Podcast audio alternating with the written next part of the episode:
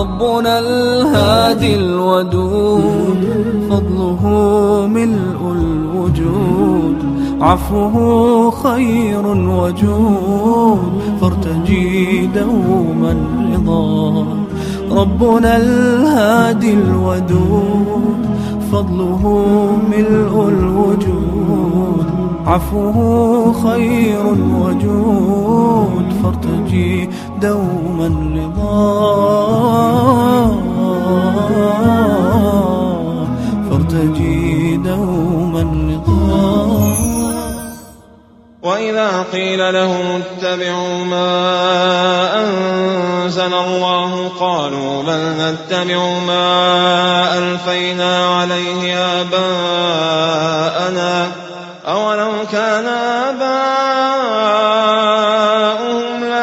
يعقلون شيئا ولا يهتدون. قيمة العقل. ذم الله ما أبطل الكافرون من الفكر والعقل مما خص الله به الإنسان الذي يعرف به الحق من الباطل في الاعتقاد والصدق من الكذب في الأقوال والجميل من القبيح في الأفعال ليتحرى الحق والصدق والجميل ويتجنب أضدادها. ذكره الإمام الراغب قال الألوسي وفي الآية دليل على المنع من التقليد لمن قدر على النظر. وأما اتباع الغير في الدين بعد العلم بدليل ما أنه محق فاتباع في الحقيقة لما أنزل الله تعالى وليس من التقليد المذموم في شيء. وقال سبحانه فاسألوا أهل الذكر إن كنتم لا تعلمون. ومثل الذين كفروا كمثل الذي ينعق بما لا يسمع إلا دعاء ونداء. صم بكم عمي فهم لا يعقلون. يسمعون لكن ليس سمع الفهم والقبول. فلم ينفعهم سمع الظاهر فنزلوا إلى منزلة البهائم في الخلو من التحصيل. ومن رضي أن يكون كالبهيمة لم يقع عليه كثير قيمة ذكره الإمام القشيري. شبه الله تعالى الكفار بالبهائم وشبه داعيهم وهو رسول الله صلى الله عليه وسلم بالراعي الذي ينعق بالغنم والإبل.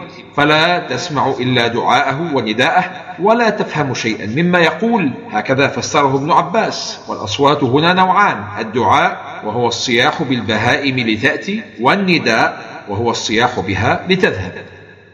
واشكروا لله. قال ابن القيم الشكر مبني على خمس قواعد خضوع الشاكر للمشكور وحبه له واعترافه بنعمته وثنائه عليه بها وألا يستعملها فيما يكره. غفور رحيم.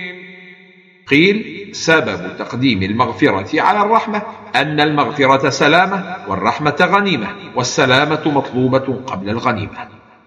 إن الذين يكتبون ما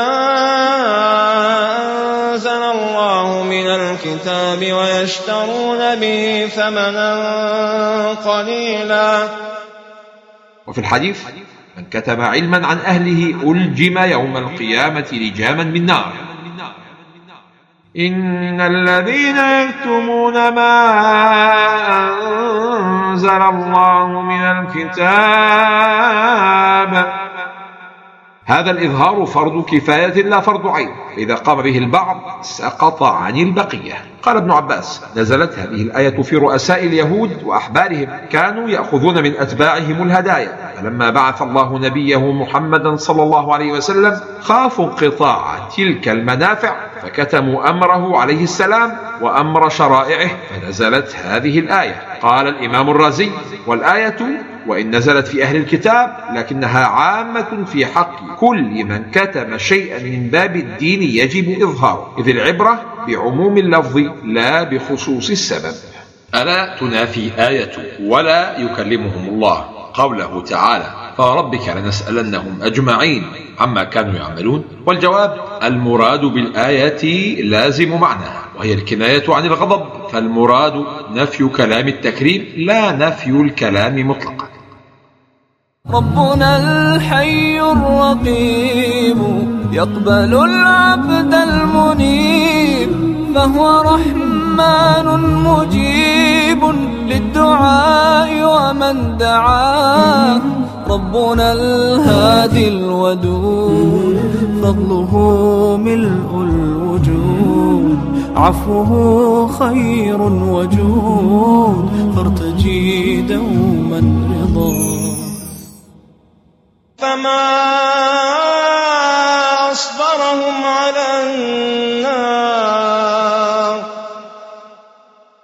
قال قتادة والله ما لهم عليها من صبر ولكن ما أجرأهم على العمل الذي يقربهم إلى النار. ذلك بأن الله نزل الكتاب بالحق وإن الذين اختلفوا في الكتاب لفي شقاق بعيد.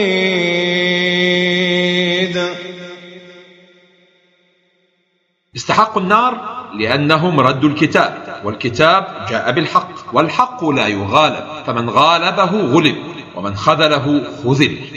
وإن الذين اختلفوا في الكتاب لفي شقاق بعيد.